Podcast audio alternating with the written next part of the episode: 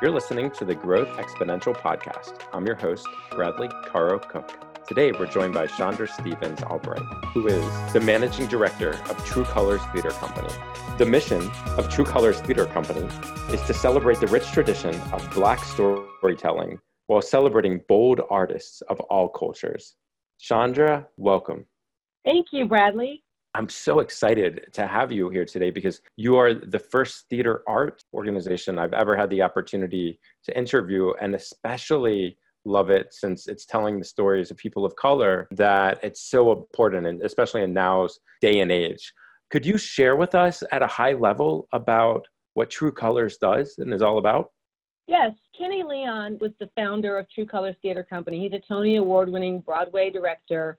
He came to Atlanta as uh, artistic director of the Alliance Theater, which is a pretty groundbreaking thing back in 1990 for him to be an African American artistic director at such a large regional theater. So he made history in that way. He stayed there for 11 years and then left there and decided to start his own theater company in 2002. So what he wanted to do with True Colors was really make Black stories the center of our programming. With the Alliance Theater, they did some Black shows, but they did them around the periphery, if you will, the core programming. Well, at True Colors, theaters of color would be actually plays of color would be at the center of our programming. And so that's what we've done. We've been around for 17 years. Uh, we have a new artistic director who is Jamil Jude, and his vision is for us to thrive at the intersection of civic engagement and artistic excellence. So we'll continue to do amazing, high quality work and we supplement that work with really being connected with the community. And we talk about celebrating the rich tradition of Black storytelling, we're really telling human stories through a Black lens. And what you see happening is people will come in to the theater and they'll sit down and then they'll realize, you know what, this, is a human story. There's all Black people on the stage or a mix of Black and white people on the stage, but I'm resonating with this story as a human. It helps bring us all closer together.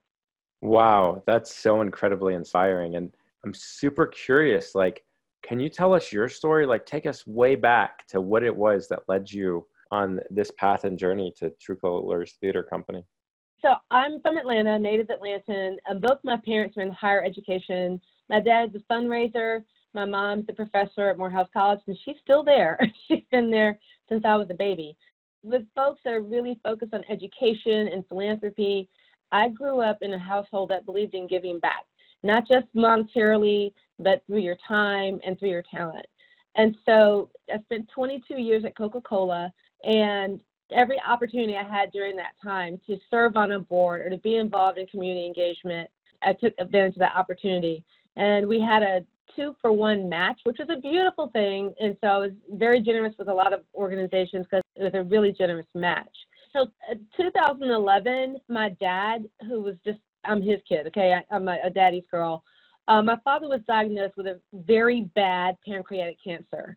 And it was two weeks before his, his 73rd birthday, and we thought we were going to lose him, you know, within two weeks. It was that bad of a diagnosis. And my father decided, you know what, I'm not ready to die yet. And so he underwent chemo. He beat that cancer down. The next two years of his full life, uh, he really did beat that cancer back.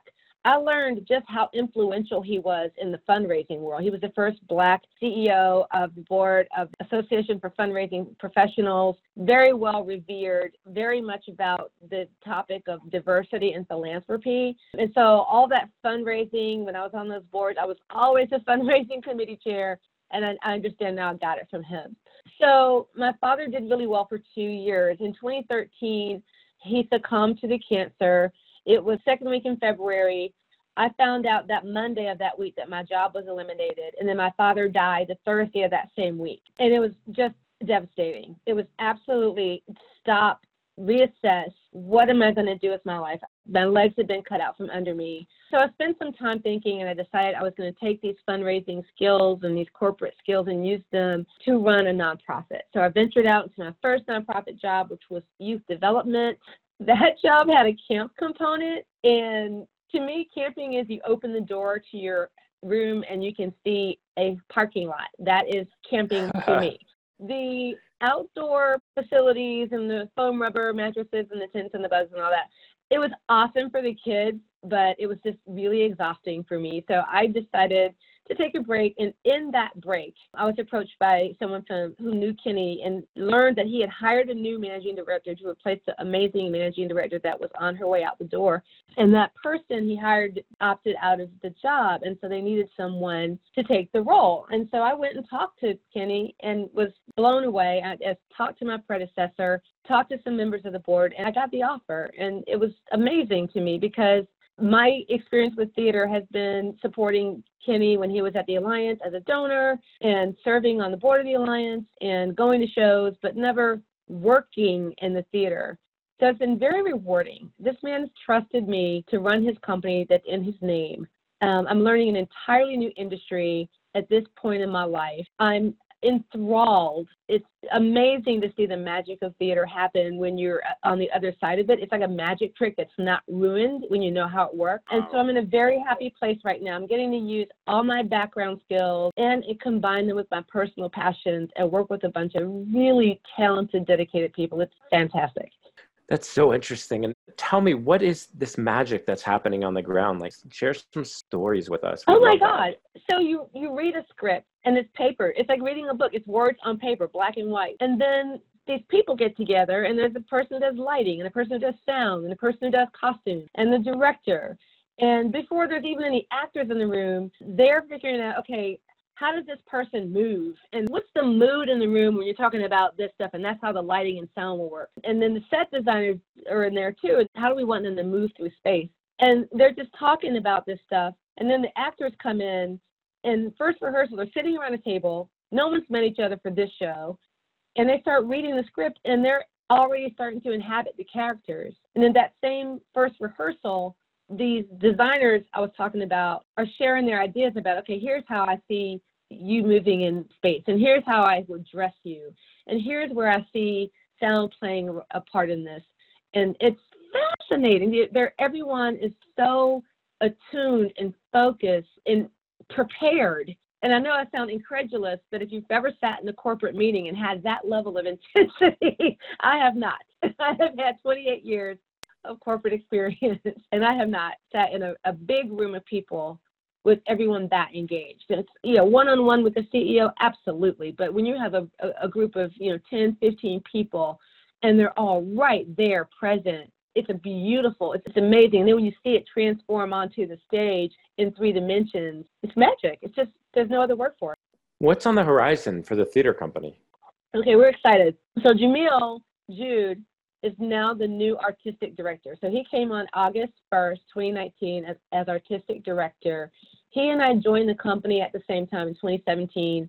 Uh, he was the associate artistic director, and in that short time, Kenny saw him as his heir apparent. And he is a brilliant director. And as I said, he's very, very focused on making sure that we're talking about things that are relevant now to his to people. And so what he did his first season out but he programmed this whole season around Black women because Black women are so underrepresented on the American stage. So all three of our shows are either written by, directed by, have a 100% Black female cast, and or have a 100% Black female creative team. So he's making a bold statement and centering Black women on the stage. And then moving forward, he's really looking at things like developing a new play laboratory. So so many talented Black playwrights who don't get a chance to hear their work heard, have a chance to have their work heard.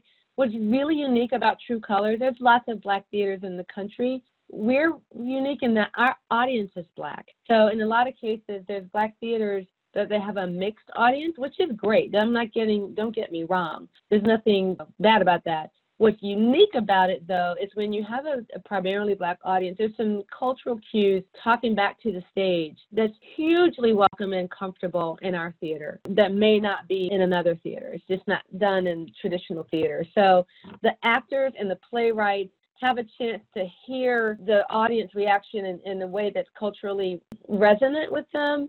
And we've heard that back from people. It's like, wow, people are laughing in the right places and gasping in the right places, and they understand me. So we're looking at that new play series to try to give those authors and those playwrights a chance to be heard. Oh wow. It makes me wonder like how is it that you measure success with the creations? So from an artistic standpoint, theater is all about creating empathy.